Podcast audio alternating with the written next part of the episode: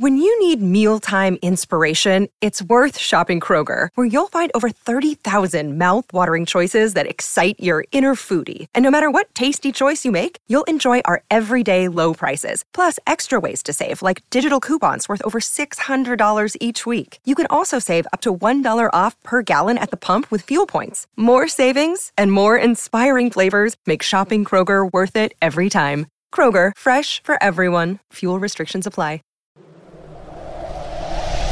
Adjacent. You're listening to the Sports Adjacent Okay, I like that. I just learned something new today. Adjacent. with Jason Lieser and Russell Dorsey on the House of L Network. We're doing everything I dreamed of as an adjacent. You know what's crazy about I'm watching the election results and seeing the percentage of people that ended up voting. And it's weird because I sit back at 28 and I look at it and the finger always gets pointed at 13 through 30, 35 even. And it, it seems unfair in so many different regards. And I thought of it the first time well, I think the last time, the last presidential election, where we put so much pressure on 18 to 35, yet if you ask 18 to 35, they feel like, well, we think all, everybody's full of shit. Mm-hmm. That's it's, it's less about us not caring, but we think that everybody who's running for something is full of shit. Therefore, if I feel like there are no candidates that I can vote for, why vote? I think there are more people in that boat than the I just don't care about voting vote, you know, or I, I don't, my vote doesn't matter. Like, I think there are people out there in that age range who are just like, no, I do care. I care about how our country's run. I care about uh, the treatment of people by the police, and I want police reform, and I want good sc- schools for uh, the kids that are in school now and my kids in the future. But if I don't feel like anybody uh, cares or cronyism is always going to win, what am I supposed to do? Right? Um, how do you change that? If I had the answers, maybe I would run for mayor, but I do not. I I I will say that that's one of the things I do like about municipal elections versus nationwide elections because obviously the two party system is is not representative of the vast political spectrum of thought that citizens of this country have. I voted for in in the I live in the 5th ward now. I voted for a candidate that I knew was going to lose. But this candidate was so impressive that I and, and I was so aligned with them. That I was like, they earned my vote, and they should at least know that there were people out there who appreciated what they were and and voted for them. Now, granted, the nine candidates for mayor of Chicago were all Democrats, and the air quotes are doing a lot of work there, especially considering who's going to be in the runoff. But if you look, there's a there's a wide spectrum there. If you couldn't find someone that you wanted to vote for in that group of nine people, then I would say I would I would invalidate your argument because there was someone for everyone. I think if you wanted law and order, that was available to you in a couple of different iterations. If you wanted more of a socialist vibe, that was also available to you in a couple iterations. And there was stuff in between. So I think that you're right. I, I think there's a lot of validity to the point of when we're talking about two party system voting that is troubling and mostly because like the the whenever we get the third party candidates they almost feel like they're acting as spoilers rather than actual alternatives to things. And that's the thing that you know that that makes it man i realized that sports adjacent like we had this whole political thing going on here.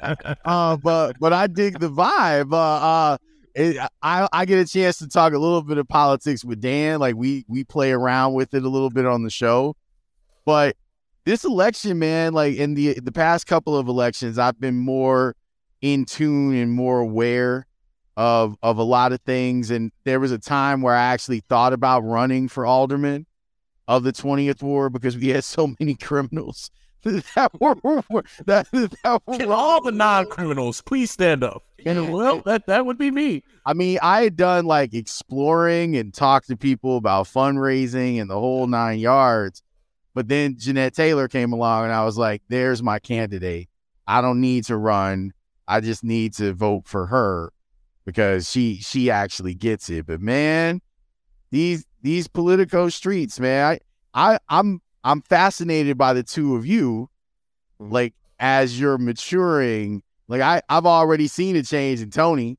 Uh, Mr. Anarchy is now willing to work inside the system. and that is fascinating to me.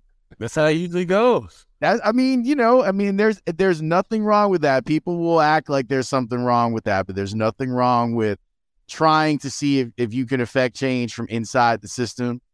It can be frustrating because the system is so powerful uh, that I understand anyone and everyone that's like burn the system to the ground. Yeah. Like I I get that. But that the, the system is so overwhelming that until there is really an infiltration of the system by well-meaning people that get shit done, Yeah. it's it's hard to to go the anarchy route. I uh it's interesting that you bring this up of the you voted for a candidate that you knew would lose. Cause I, I remember back to 2016, I was let's see, 21, Mm-hmm. A fresh 21. It was my first presidential election, right? I didn't get to vote for Obama. Um, that was right before I got to vote. And Oh, you missed out. What a time. Uh, thank you, Tony. Thank you, sir. Old ass Tony. All right. um, and so I I think that there was you are you knew who the Democratic candidate was going to be, Right. and so during primaries, and, and I'm and I'm a make a little generalization here. The older blacks, if you will, you knew where where they where their allegiance lied in the primary, and I'm not gonna put no names out there. And so for me, there were two candidates that spoke to me as a junior in college at that time. One, obviously, Bernie Sanders, and the other was, was uh, Elizabeth Warren. Yeah. And I ended up in the first primary voting for Elizabeth Warren. And I'm having a conversation with my mom because we went to vote together that day. And I was telling her that I voted for Elizabeth Warren. She's like, you threw your vote away. Yes, yes, yes. and mom, I love you. And Alex, tell us one, I know you listen to this podcast religiously. And two, I think there's this there was something really valuable in the conversation we had in the car that day. So yes, that's what she said. And I think older black people, because of the history of voting for us in this country and how important it is, they want to make sure the vote matters, right? Uh, And and there was, you know, there's a there's a connection um be- between older black folks and the Clintons. Like it's just it's just like it's it's it's undeniable and it's honestly what Hillary Clinton was counting on to win the Right. election. Right. And I had all the smoke from my mom during this time. Uh, and we look, we look back on it and had, and we had really good conversations about it during that time. And I, she, yeah, she was like, why did you do that? Like, you, she, you know, she's not going to win. And I said, Ma, when you and dad raised me and Joe. You told us to stand up for what we believed in. And what I believe in at this moment is not Hillary Clinton. It's Elizabeth Warren. And so that's who I voted for. Like, you raised me to do exactly what I just did. That's right. And then there was silence in the car. Yeah. Because she's like, damn it. They listened. you were like checkmates. It, I definitely did. I felt so good that day. I felt so good that day. Strutting into the house, coming back from voting for a primary. But no, I, I, I've definitely gotten more interested as I've gotten older. I think the window from 2016 to 2020, you kind of lose interest there because it got, it was just, it was filthy for a while. It's toxic. It, It and was. I mean, it, it's kind of stayed that way, like the way that. oh yeah, ain't no ain't no going back. Yeah, it's- he, he he impacted every election ever going forward. I Yeah. agree. Yeah. the political podcast, Sports Adjacent. Welcome. Uh, no, welcome to Sports Adjacent. I you've been listening to a a very solid discussion about the old politics. Uh, I'm Russ Dorsey. You're one of your hosts as always. Tony Gill on the boards as always, and filling in for the ill Jason Lieser is Uncle Laurence Holmes. Coming and sit down with the kids. Yeah. Uh, we appreciate it. So this is what's hap- what happened, Laurence. So we get a text from Jason yesterday, and he's like, "Hey man, my voice uh sounds horrible," and he sends me in tone a voice memo, and it sounds he sounds like He's in Hades or something. yeah, like a, a sick Patrick Mahomes, right? Just a gravelly voice, and I said, "There's no shot this dude is doing the show tomorrow." And up until this morning, he was trying his best to make sure. That, he's like, "Hey man," I, I and I was like, "Jason, we'll just see you next week, bro." And he's like, "Nah, I, I, I'm gonna see how I feel in the morning. Hopefully, it's gone." And then he's like, "Yeah, there's no shot." And I'm like, "Jason, we knew, we knew, buddy, but I appreciate you for trying." So Jason is out. Hopefully, he will return to us next week. But uh, no, Laurence, we always love to see you. I'm I'm glad that you guys invited me to come and hang out because I heard the the Barry Rozner episode and I was like, wow, like they they they really really like Barry. Like and and Barry is the man. Like I'm so I was so excited. I was like I wish I would have been on that episode because I there was so much stuff that I wanted to ask Barry. And look, Barry's been on House of L, so it's not like but he's just he's just so damn funny. Yeah. And he doesn't care. And and you need a little dose of that every now and again just to to set you straight and get you right. And you guys are having so much fun. I, I had some FOMO. I was like, man, look at all of my guys. Like all of my guys are like here having a good time and just talking about pizza puffs and I there's a place I, I don't know if it's the same place that Barry was talking about, but there was a place on Division that I would go to called Five Faces, where you know at the end of the night you were looking for a pizza puff. That was the spot that you would go to and you get your pizza puff on. Unfortunately, it's not there anymore, and there are not a ton of places that you can get pizza puffs at. Mhm. You guys inspired me though because there is a spot down the street from me in Hyde Park that uh th- there's a Nathan's down here in Hyde Park that I do think has pizza puffs. So I think next week there's going to be a a trip for a pizza puff just to you know to to to check the climate, see if if the pizza puffs are on point. I've heard from a lot of people since the episode dropped, and the Pizza Puff community is thriving and strong out there. So there's a lot of support for the old Iltaco Pizza Puff. To your comment on Barry Rozner, so I knew Jason hit me and said, "Hey, I'll be out." Uh, it was the 22nd when we recorded, or when the episode dropped.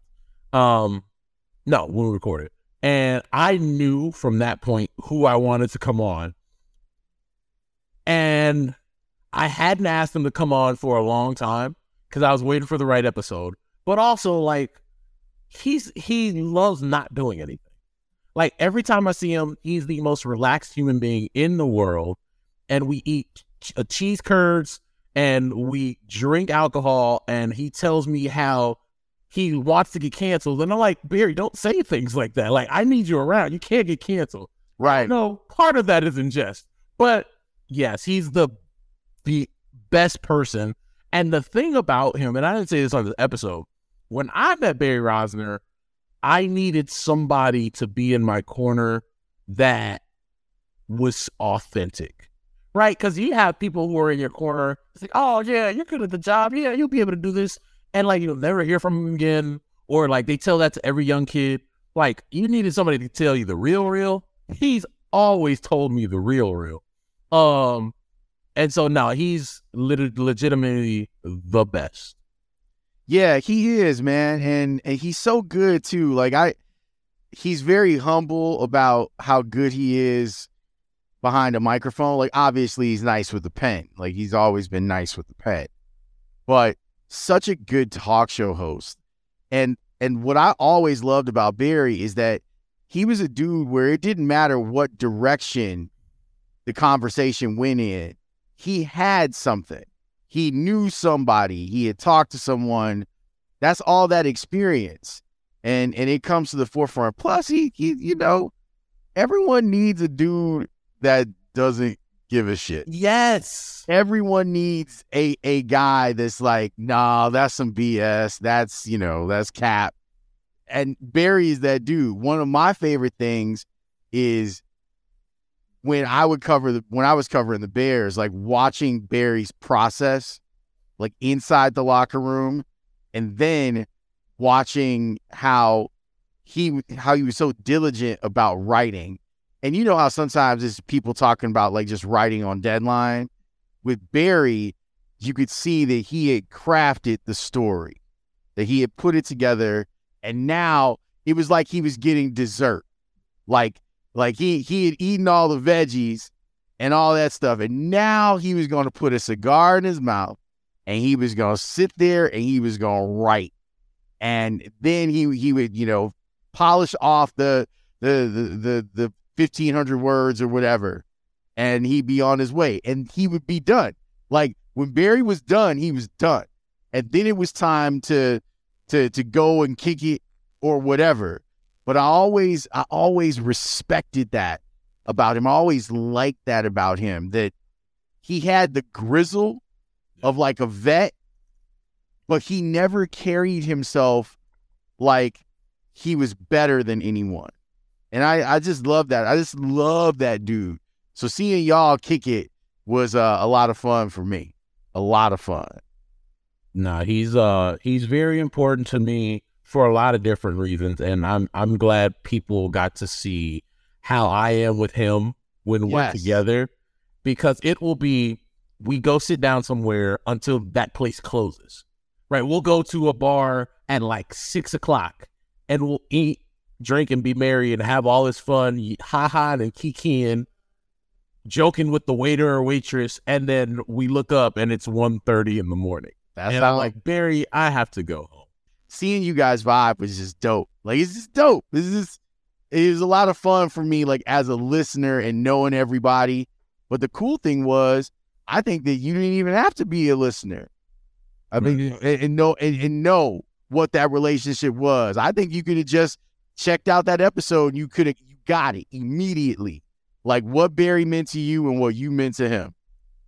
And who doesn't like to hear a crazy person every once in a while? I think that's awesome. I mean, That's that's, why. Tony's on this podcast. A hundred percent. And speaking of Tony, he's uh sponsored by Sheets and Giggles. Yeah, If you like the best if you like the best sheets that money can buy, go to sheetsgiggles.com forward slash SA and use new promo code sports. That is sports S P O R T S and get 23% off your next order, including their brand new mattresses, which we have up to five hundred dollars. If you want to get Sheets- cupped. If you would like to get cupped mm-hmm. and cuffed, sheetsgiggles.com forward slash S. A. We're also brought to you by BetMGM. You can make a risk free bet up to a thousand dollars, and if you don't win, you get that money back using promo code adjacent one thousand. That is adjacent one zero zero zero. Laurence, I hadn't seen you in a while, and I had something I wanted to holler you about. So, like, you did an episode, Okay. of House of L. It might have been a month or so ago Yeah. about the business. Oh, And since that time, what you said about the contractions that would happen in, in the business have started to happen. And we've seen, you know, NBC, we've seen SI, the SI thing broke my heart. like we've seen a lot of people lose jobs over the last month since you put that out. Like it was happening before you put that out. And since we've seen even more of it. And I always think of our business because I'm really young in it. Tone is still really young in it. And you've seen like the full gauntlet of this business, the good, bad, and the ugly. It's fine. You can just call me old. I didn't want Fine. I didn't Say you've just seen a lot of things, Laurence Holmes. You've seen a lot of things. I got that eh. thousand yard stare because I've seen a lot of stuff. You've seen a lot of shit, right? you have. I'm not gonna lie to you about that. When you was at the bar at the 30th anniversary, somebody's looking at you across from the bar. He, I bet he's seen a lot. He done seen some things. He has seen. That's why. That's why he can't handle being around crowds because he's seen some stuff. And because you've seen some things, you know uh how this goes, right? The cycle that it is. Maybe it's not a cycle this time. Maybe maybe it just might be what it is. And it was interesting hearing you talk about how you have the the decision you made to take a step back from teaching because you're still kind of unsure of what to tell people who want to go into this business, young people especially. Yeah. And you and I had a conversation, and I look back two years ago, almost to the day, about where my career was going and conversations that I was starting to have back when I was on the beat about my future. And I remember very vividly what you told me when we were on the phone for probably 45 minutes. We were on And the I- phone for two hours, Russ. That that time? Which time? There was multiple oh, No, calls right, in that right. time. You're right. The, the, That time I was in, I was in phone- Arizona that's right. at spring training and I called you and said, Hey man, this thing just happened. I don't know what this thing means. And you're like, Well, this is what this thing means. I'm just gonna just let you know right now. And then after that, there was a two hour phone call. Yes. And if that were today, same position, same everything, that what would you tell me today? I mean, are you in the same position that you're I'm in now? so I'm me two years ago. We've just fast forward to where the business is right now. Oh my God. Uh you know, I'm glad that I ran into Rosie because and it's weird because Rosie's kind of my Barry. Yeah. You know what I'm saying? Yeah. Like Steve Rosenbloom is kind of like my Barry or or or my Doug. Um and we had a conversation and I was kind of working through some of this stuff with him and I decided that I needed to I needed to come up with some solutions for people that were looking to get into the business. The business isn't going to go away, okay? Like I I don't I don't see the business going away. What I do see is it's going to be a massive change. And we started seeing it, you know, as newspapers were starting to evolve. And maybe that's what we start calling it instead of dying like evolving. But I'm I'm scared too because I, I see stuff and I'm not trying to diss because obviously like I write a column for the Sun Times. I've seen some stuff with the Tribune and I know that their deadline is a little bit earlier because you have and the deadline is earlier because you have less people who are working at the paper and it takes a lot to put a newspaper together. But there were a couple of uh local events and I think the was it a Bulls game? It was it was a Bulls game in Indy. So, you know, six o'clock local time start. That should give you enough time to get your game story Correct. into the paper. You know, because you're usually writing a game story and you're revising and stuff as the game goes along. You, you file your game story, you maybe add a couple of quotes, it, but finding out what time the the paper is supposed to hit the press, I was like, okay, they actually don't have time to to get all of that stuff done. I just think that we're in this place where there have been a lot of bad decisions from people that are really high up. There's been an overextension of credit. There's been an overextension of of ideas and investment that haven't been backed up. So, and some of this is I work. I don't know if you guys know this because you're both super young. I actually worked in sales for two years at the score. So I was working in sale in the sales department while I was working in programming. So like my Monday through Friday job was in sales, and then I'd I'd host shows on the weekend. Uh, eventually, I came back to like 100% full time on the programming side. But that time that I spent in sales was really valuable. It taught me more. I learned more in the two years of sales than I had in the previous five years in programming. And some of the lessons are still worthy today. I struggle with the way that sales departments are set up and specifically when it comes to the score and this is not this is no one's fault this is just my philosophy sports radio in particular i think is a passion buy meaning you can look at the numbers and you can say oh well we we're selling to men 25 to 54 this is the type of rating number that we're looking at to to get the return on investment what you want is you're buying the personalities and you're connecting to it. It's why it's why Dan Bernstein will always have a job. Dan crushes it with advertisers. And I don't mean like he's he's out there glad handing when he's out in these streets. I mean Dan sells. He cares like he connects himself with products that he actually uses. And that shit is key. It's key. Yeah. And and and you guys know we've had we've had instances on House of L where I'm like, fellas, do you think that this actually works for House of L? Right. Because I don't want us to be connected to something. We we walked away from. It's funny because the product was great. 100%. Still is, to be honest. The product is great but we we weren't getting down with the vibe on how they wanted us Correct. to sell that product. Very teenage boy. Right. So we decided to move on from it. But, but uh, my point is, is that sometimes I think that there's some stuff that gets lost in the sauce when it comes to selling, um, especially sports radio. Like you got to sell people. You you got to sell like you want to be connected with folks. And then sometimes you see companies turn down buys because a buy is less than what they were expecting. So they'd rather have no money come in instead of some money come in.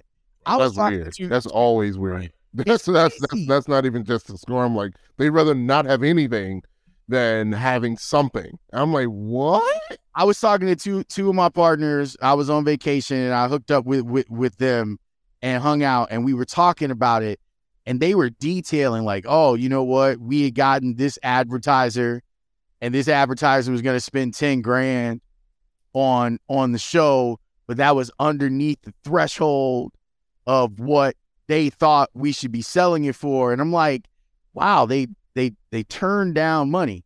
Um, I know I'm being long winded. I apologize. I don't know. I'm passionate about this stuff. I I just think that the models are gonna have to change there's still some places where the old models work and they're hard to duplicate. Like Channel 9's morning show is a model that's hard to duplicate. The the the people that they have, the interaction that they have on that show, everyone tries to do it. But you can't because you don't have that group of people to do it. But because of some of these mistakes, there's been double and tripling down on the mistakes. And it's going to end up with, I think, a bunch of companies in bankruptcy and they're going to have to re strategize. I think regional sports networks overall are going to, I think they're going to still be around, but it's just going to be different. Um, I'm curious about what happens with Major League Baseball. I, I, I'm a little scared that people aren't more concerned about that. And it seems like baseball has a plan, but I keep going, do you have the infrastructure? Like, do you have the actual infrastructure to if if you're going to take over the broadcasting of 14 teams, do you have the infrastructure to make that work? And and maybe it's great for the consumer because you could do some more direct to consumer stuff and you could take away the the blackout phase, which is one of the worst things about Major League Baseball you talk to anyone who lives in Iowa, and they're like, I can't watch Cubs games. I can't watch White Sox games. I can't watch Twins games. I can't watch Royals games. I can't watch Cardinals games. Who the fuck am I supposed to be watching? Right. You know what I'm saying? Um, so I do think that there's a chance for growth. And and that's where like the the contraction should allow for there to be creative expansion. But even in some of the things that we've seen with expansion, sometimes the appetites are a little too big. And instead of just enjoying how can I put this? Instead of just enjoying, let's call it a 2% profit or return on profit, it's always like, no, we need it to be a 100% return on profit. And people just overextend and then they they don't they don't put enough into really quality programming. And I I I wish I wish that in, in a lot of these cases the bosses had experience on the programming side. Like you see a lot of places where the people who are in charge are from a sales background and you get it because there's billions of dollars of revenue that need to be moved around. But I, I think that that has to be augmented with a strong presence of someone who understands talent. And so that that's I've got concerns, but the advice that I would give young people right now is you have to have your hands in a couple of different things. You can't multiple income streams. Like I'm a huge proponent of this. It, it's it's one of the things, one of the few things that gives me comfort is if if I lose a job or my company goes bankrupt or whatever, I know that there's another income come stream coming in, and I I ha- I can worry less than um if I didn't. So you gotta you gotta have. I hate to say it because I'm not a big fan of hustle culture, but you gotta have another hustle. You you and and if it doesn't even have to necessarily be in the industry. Like if you tend bar or you work in the service industry, if that's your hustle. If you want to start your business, that's your hustle. I'm big into ownership. I'm so proud of you guys because you started your own LLC. You know, like that you can do all sorts of stuff with that. Like it, it, it puts you in a position where you can you can actually make moves. Um but it's scary, Russ. Like I'm I'm not gonna lie to you. I I know that I'm at the end. Like I know that from from a talent standpoint. Like I'm 47 and I know that if I want to, I can keep going. Like I can keep going for probably another 10 years or so, like legitimately. But I I I don't with the way things are changing, I'm not sure that I want to be involved in in it. But I am curious to see how it all plays out and I think the next I think the next 18 months are going to be fascinating from that standpoint. Tone, how do you view the uh the old industry right now? Because you you're at a place, and I'm not trying to put your business in the streets that has undergone a lot of changes. One mm-hmm. one of those changes, Laurence was one uh, there, and then he wasn't, and now he kind of is. And so, oh, like seeing it, seeing it from the, I'll call it the blessed position where you you you have been able to be able to stay when you've seen a lot of your friends mm-hmm. not be able to stay. How do you view the business? Um, very scary, very very scary, uh, and it's even more scarier when it's not just you anymore.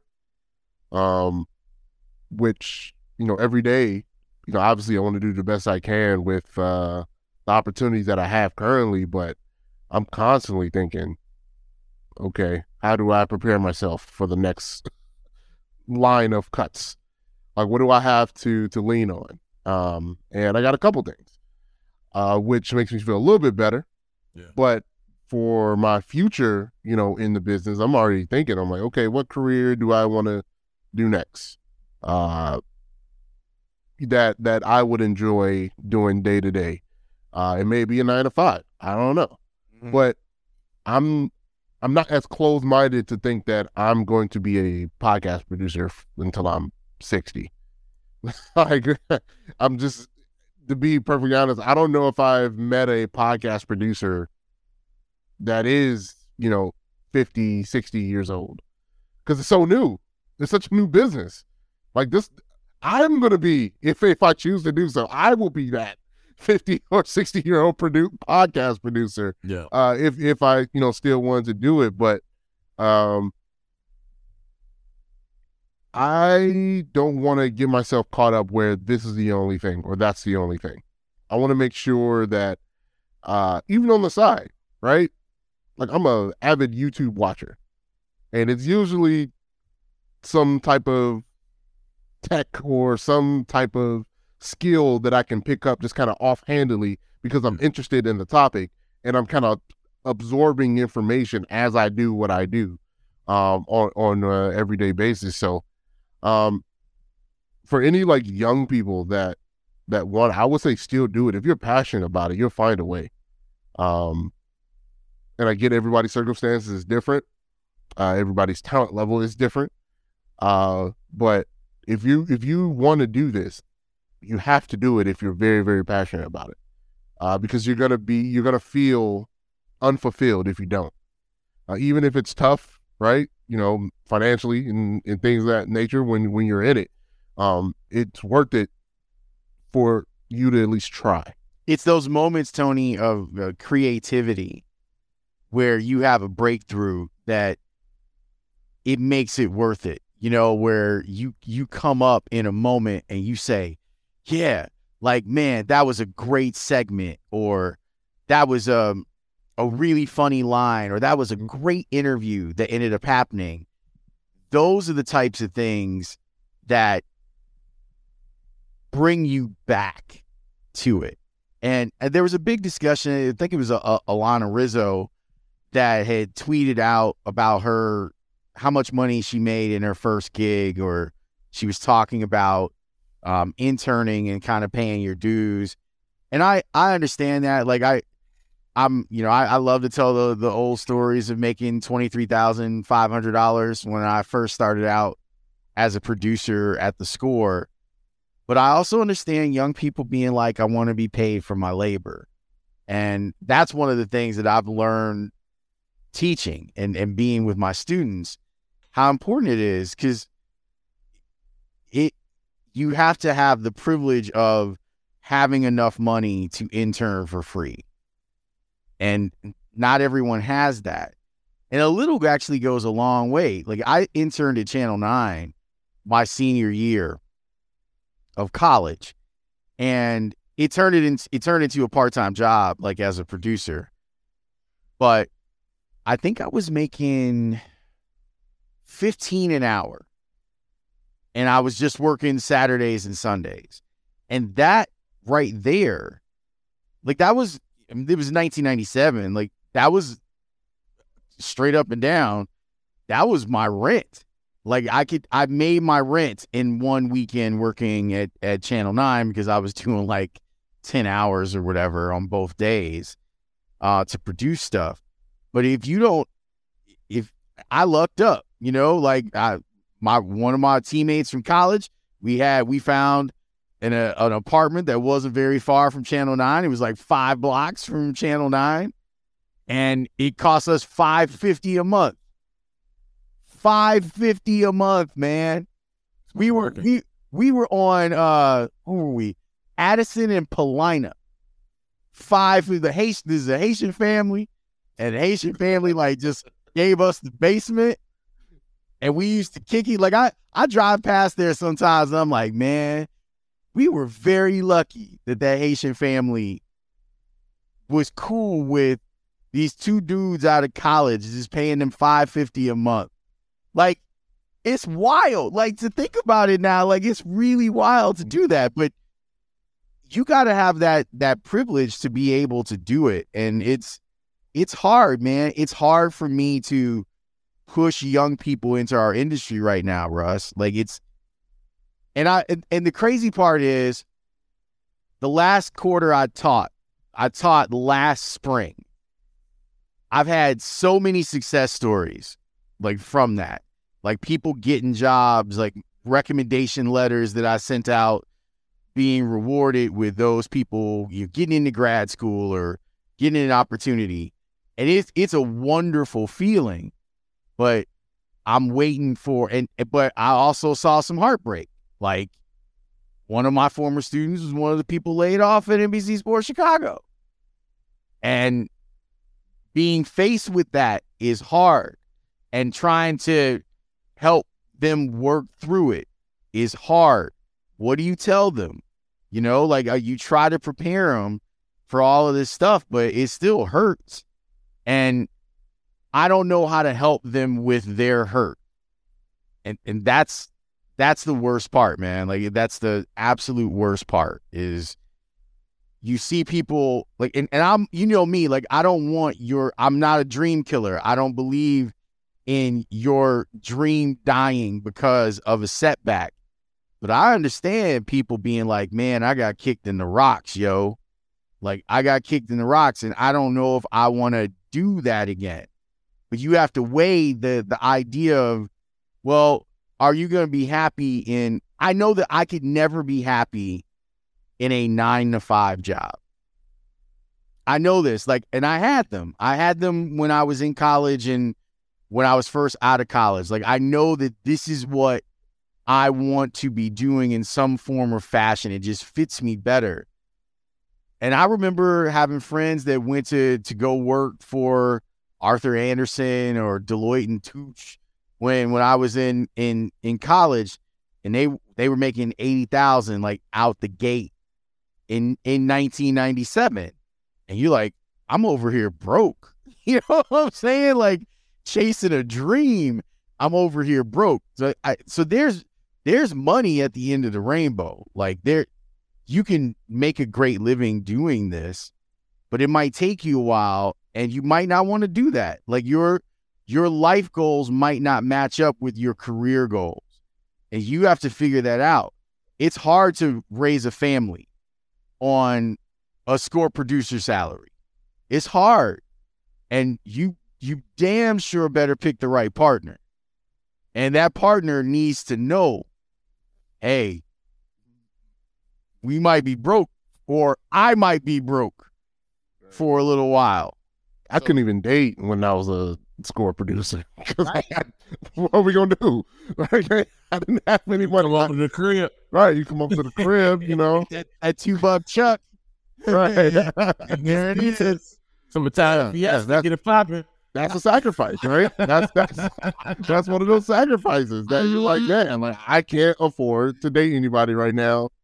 Um, so I say, hey, I if I can afford a regular date for two weeks in a row, I'm like, I shouldn't be dating. Yeah. I just couldn't do it. Man, it's hard too because it's it's it's crazy because even as a producer, Tony, like you were famous but broke. You know what I'm saying? man. Like people knew you, but you were making any Yeah. money. And and I understand what rappers say, like, man, I don't want the fame, just give me the money. right. It's right. Yeah. That- that's that's tough, bro. Hey, you're Tony Gill. Why are you standing at Salvation Army? Right. hey, you're Tony Gill. Why are you taking your date on a date to White Castle? Because one, I'm Patullo's. here, and and it's two. Yeah, Patullo's. It, it's down the street from the house. Yeah.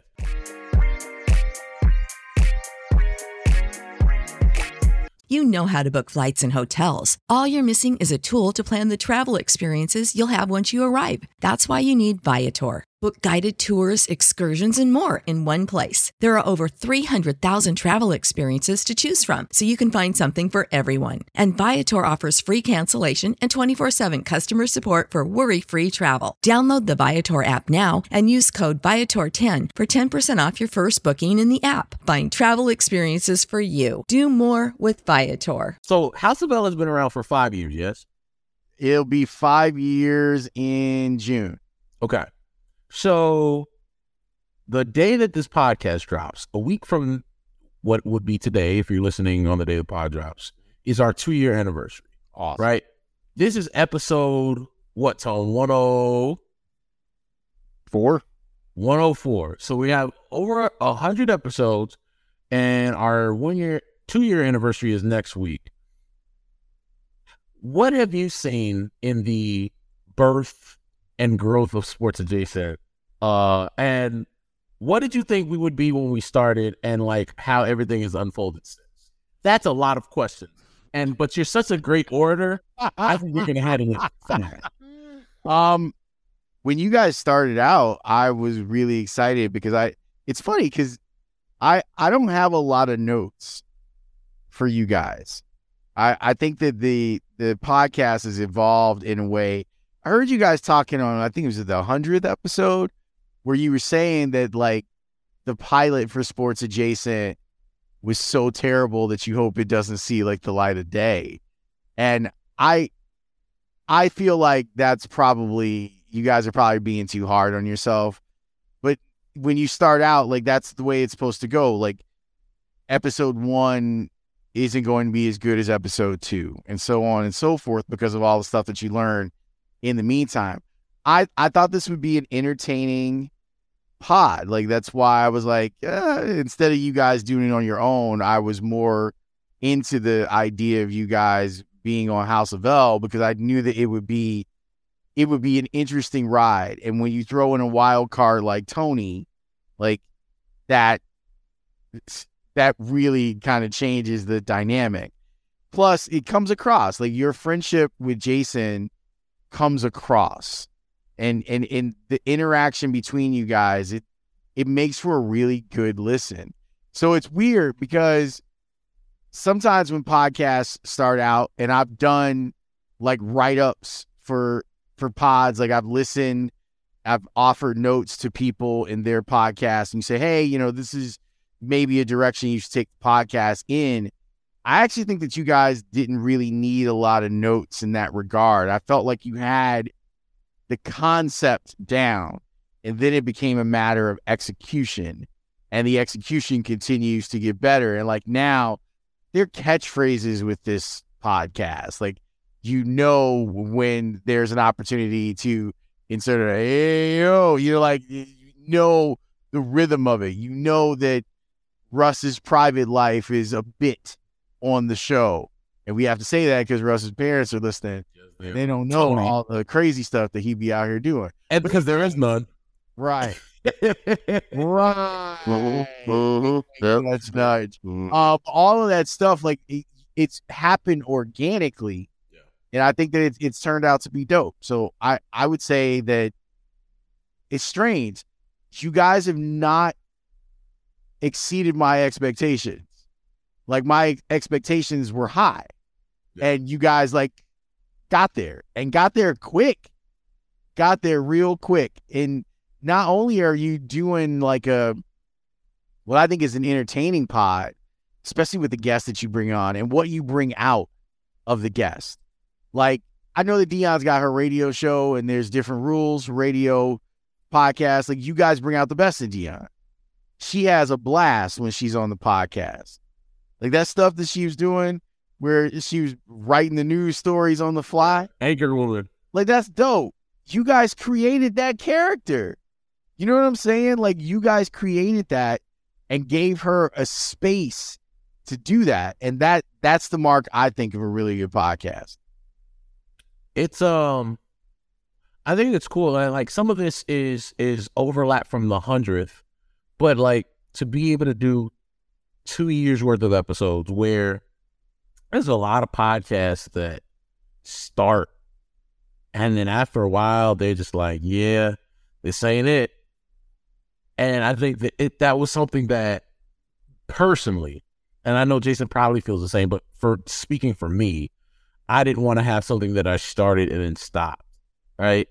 And the the we were just talking about in the last segment of like having something that you own and being so important. Like I remember when you started House of L and how cool that was because that was yours and you owned it and nobody could take it away from you. And people was trying to negotiate for it to buy your back catalog and all that. Like that's dope that that even came up. Um and so for for me, wanting something like that that Jay and I both own equally, being able to have Tone be a part of it, to do it with you as EP on it, it all the things just made sense. And I think that I never had doubt in us making it work. And I and I I I know I always make fun of Jay about that pilot episode.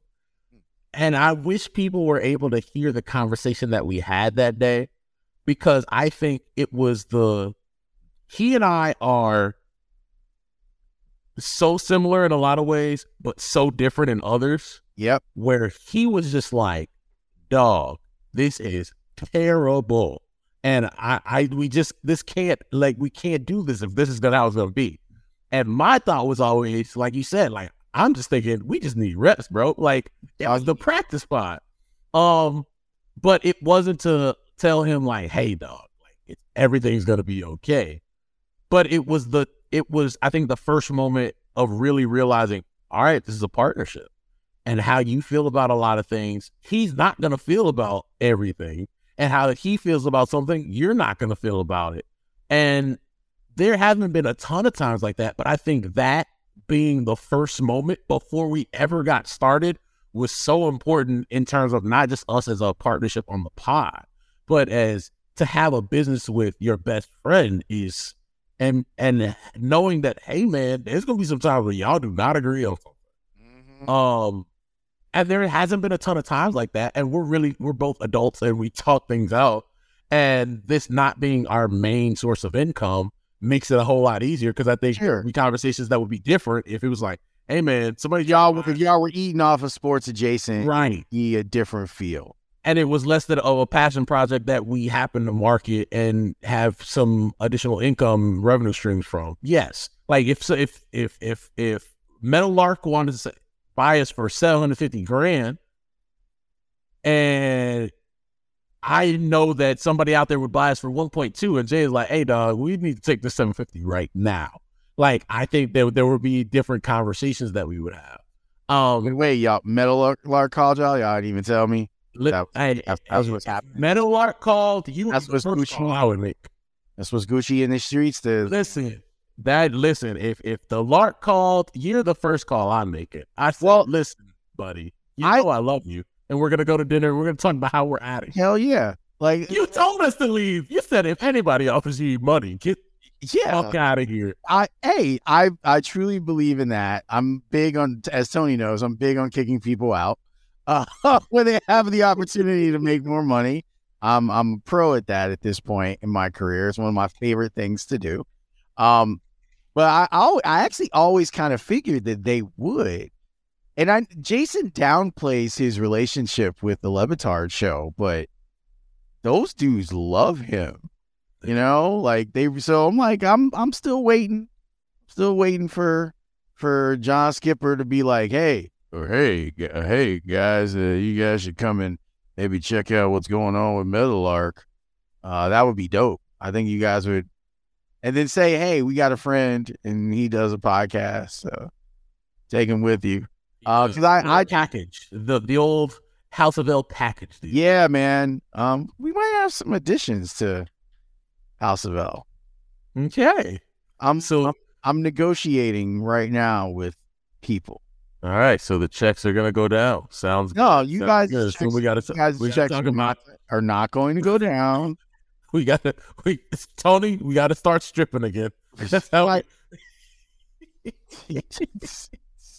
Hey, Russ got to call money. Make some money, girl. Don't let the money make you.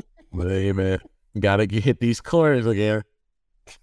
No, I, I think if, if it go, I mean, it's not a done deal, so I shouldn't even be talking about it. But if it does go through, uh, I think you guys will be very, very excited about the addition. Oh, that's awesome, man. Uh, I think uh, to to I did like it, it's hard to visualize it, and I think the hardest part about us being a pod was probably the first year. Like this, I think the second year has been great, and I think we hit a stride around the middle of year two, maybe like June or July, maybe right after we had that conversation where you're like, "Hey guys, there's some things going on, and I'm gonna need y'all to do your own thing for a little while." I don't know if a, a switch flipped in all our minds, or it's like, "Hey man, let's do our thing." But I think it was at that moment that we really like, oh, like we're we're pod, pod. like we could do this. The first year was really hard, and I can speak for me of I was trying to hit my stride on the beat and be really good. Yeah. But knowing that I we need to and Jay and I had a conversation like we need to pod every week. Like we were really big on not having a week where we didn't pod to build our audience and build who we were as a podcast because we didn't want to be wishy washy with it like a lot of podcasts are. And we were like that first year, we were wake, we were doing pods at like midnight, 1 a.m. I was up at like 2 a.m. on the East Coast. It'd be like 7 a.m. on the West Coast where we were just doing pods. And that shit was crazy.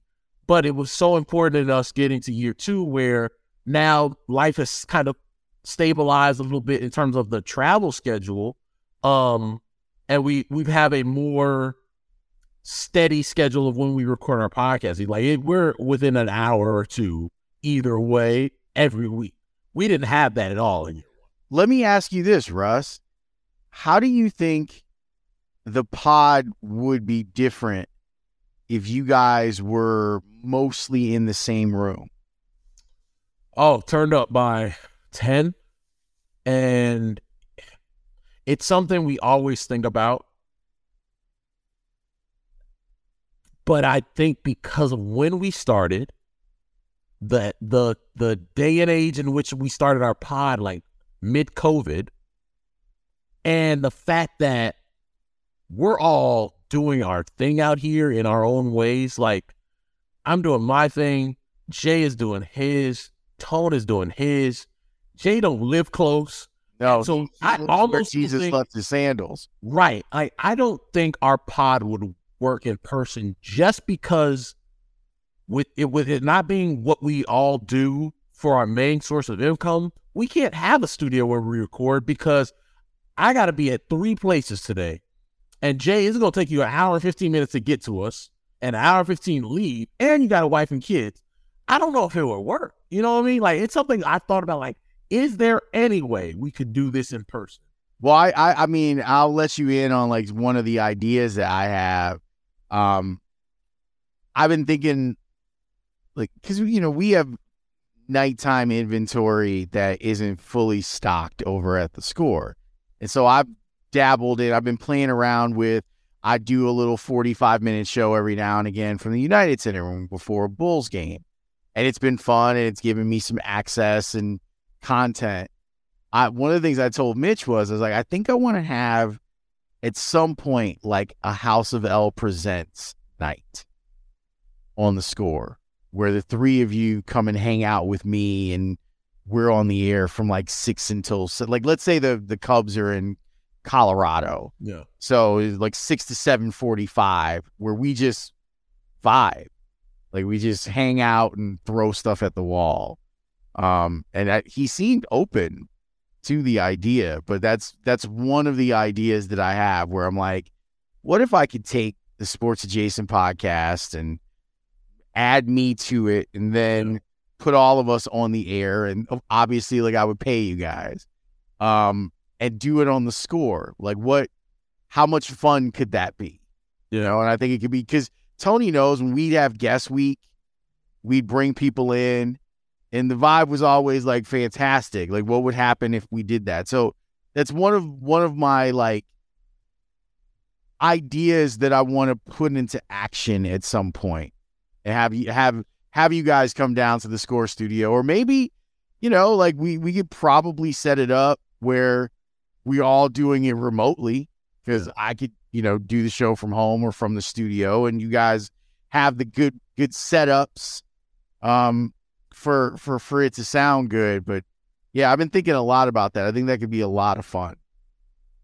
I think that's a cool idea. I, I think and when we started the pod or when you when we first brought you the idea and I like I actually drove my feet when we started because I'm like, hey man, I don't know how this whole schedule thing is gonna work. Cause Jay, you're doing the Bears beat. I'm on the Cubs beat. And I was blessed enough to work uh, at a paper where I'm traveling for everything. Yep. Over at the Sun Times. And I just didn't want to half ass. And I use that phrase with you. I'm like, bro, I'm not half assing this thing. If I do it, I want to do it. So full ass. Full ass it. I want to full ass it. And in order to full ass it, like we need to figure out how things are gonna work. But nah, man, like I think it's dope. Um to have other things that we do half ass. Like literally, Plus, like, where, a did that, where did that saying come from? Like, what would you be doing half acid acid. Oh, you're meaning from the literal. You want to the a- etymology of What do you have What's Right. half teeth? Like what if like what was the first iteration of this? I'm like, man, bro, you giving me half an ass right now. Maybe I it need comes whole from maybe it comes from like a donkey giving That's what I'm thinking. Half effort. yeah half effort. Like that's a half an ass. Hmm. Versus a full Full charge. full full donkey. All right, like I've I've found a couple of things from like internet.com. Mm-hmm. You know, his Let's let it fly. Let's listen. We're gonna let it fly. Tony's favorite domain. Um, let's see the etymology of half ass. Hold on, that's how old I am. I gotta take my glasses off. Uh, the term half ass is used to refer to something being sloppy or partially completed. For example, you really did a half ass job in those TPS reports, Bob. What is the etymology of this phrase? If half ass means partial or incomplete, can something be full ass or fully assed?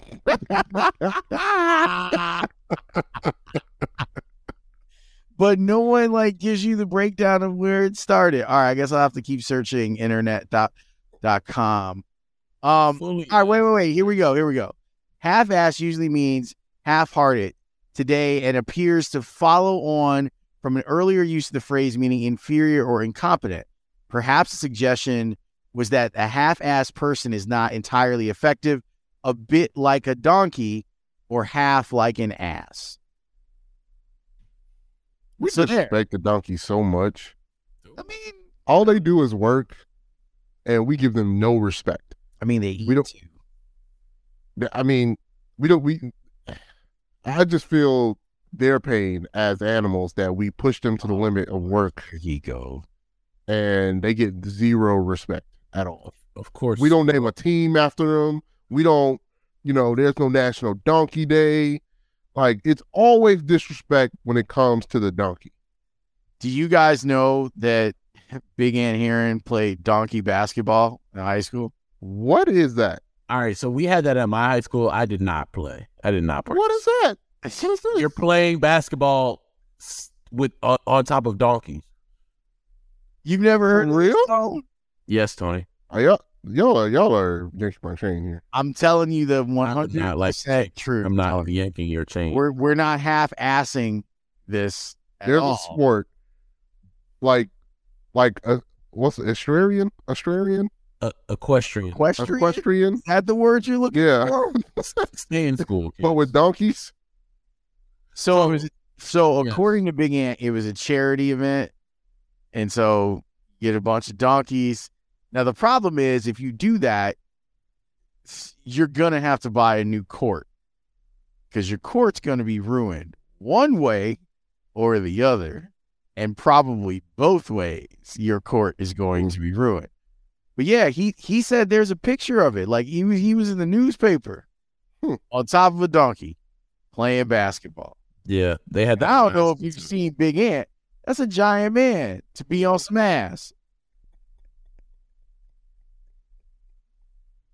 I can play this game too, Russ.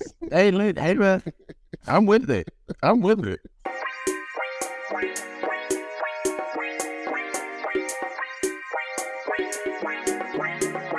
I miss the mall, man. We got to bring back the mall. The No, we mall, know. we do. The mall was great, Laurence. The mall was.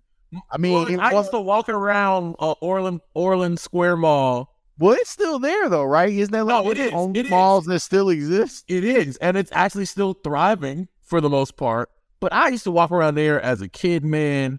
The girl you like going to Orland Square Mall on Saturday, I'm going to Ma. Take me and drop me off at Orland Square. drive me off. Pick me up in an hour. I'll be I there all day. Here, I'm Oh, walking. good. They got Yeah, times. Not like that. They got like times. Five o'clock. Hey, if you under 18, get up out of here. At the mall? Yeah. Mm-hmm. At Orland. Oh, I used to get it popping at Orland you under Square 13? That's you why- can shop, Yeah. you can shop from 9 a.m. to Russ, that's that's two. exactly why they got rules now. But it wasn't like bad. It was just like me and the, me and the homies like, hey, uh, so and so and her friends gonna be at Orland this weekend. You trying to go? Yeah. So we pull up three o'clock afternoon. Maybe we'll go see a movie. Go get some dinner afterwards. Right? You go with the girl that you like. She walk into Victoria's Secret. You walk into Victoria's Secret, right? And then you feel like, oh man, she let the guard down. I'm in Victoria's Secret, and it's just like, man, that was a good time, man. That's nostalgia, Laurence. No, Hey, she say she followed you from Victoria's Secret. You're like, nah, let's go to finish line real quick. I'm gonna get some shoes. look, man. My mall was Lincoln Mall. Okay. Uh, R.I.P.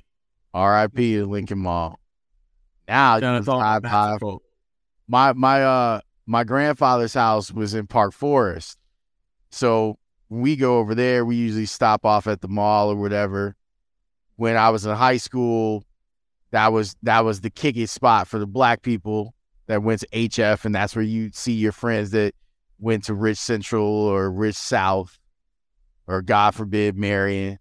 Um, you you see them there, and if you was really like if you was you was like, oh, this is hood hood, then you go to Cal City. Oh, River Oaks. We go to River Oaks. go over to the Oaks. But I grew up. The mall that I grew up with is was Evergreen Plaza, or as Oh yeah. they Ever Black. Oh yeah.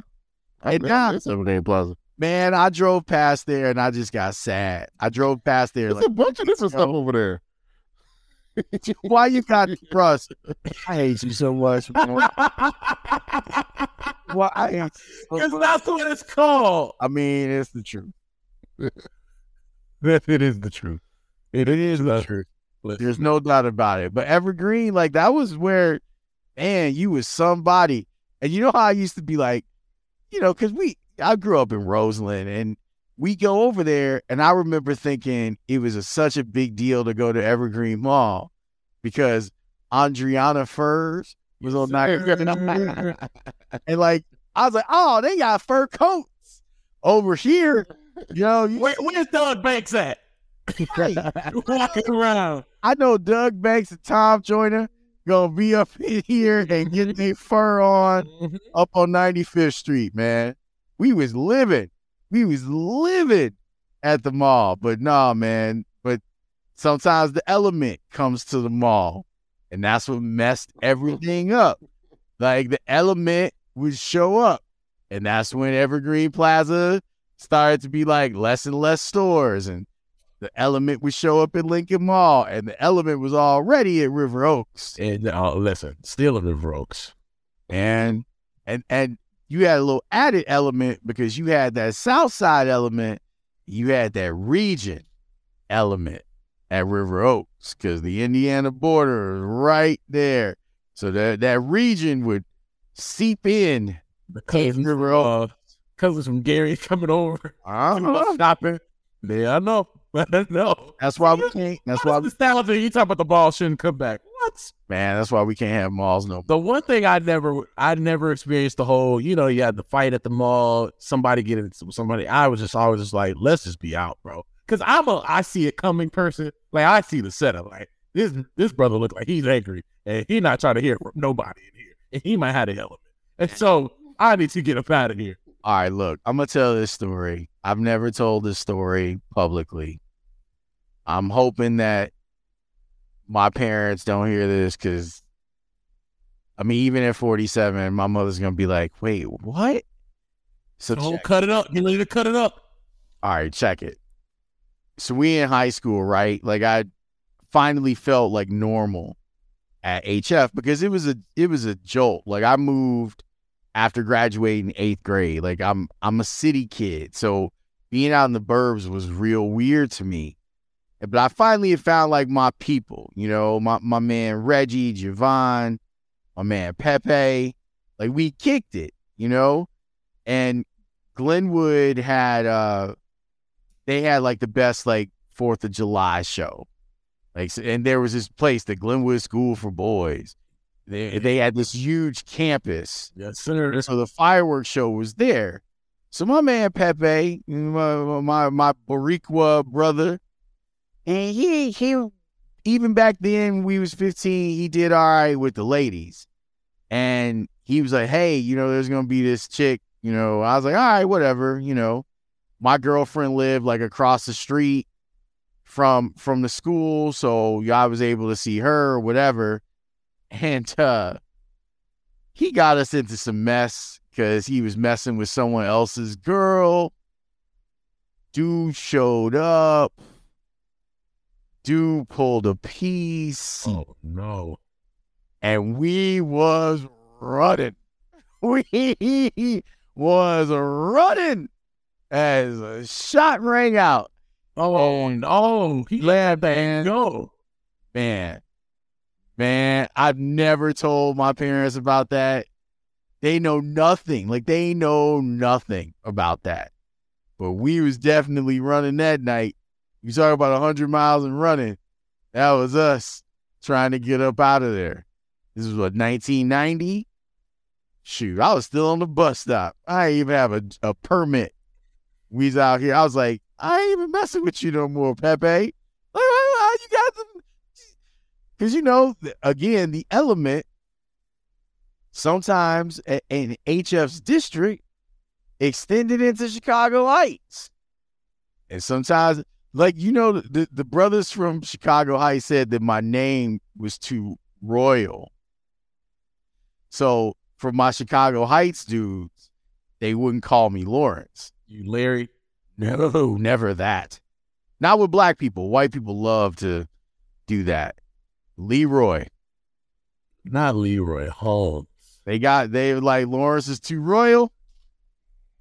Leroy. So in, in the Heights and in the mm. South Heights, there are people who literally know me there as Leroy and not as Laurence. My grade school was in the South Heights. Look hey, Glenwood School for Boys and Girls. It was in girls by the time that I started playing soccer there.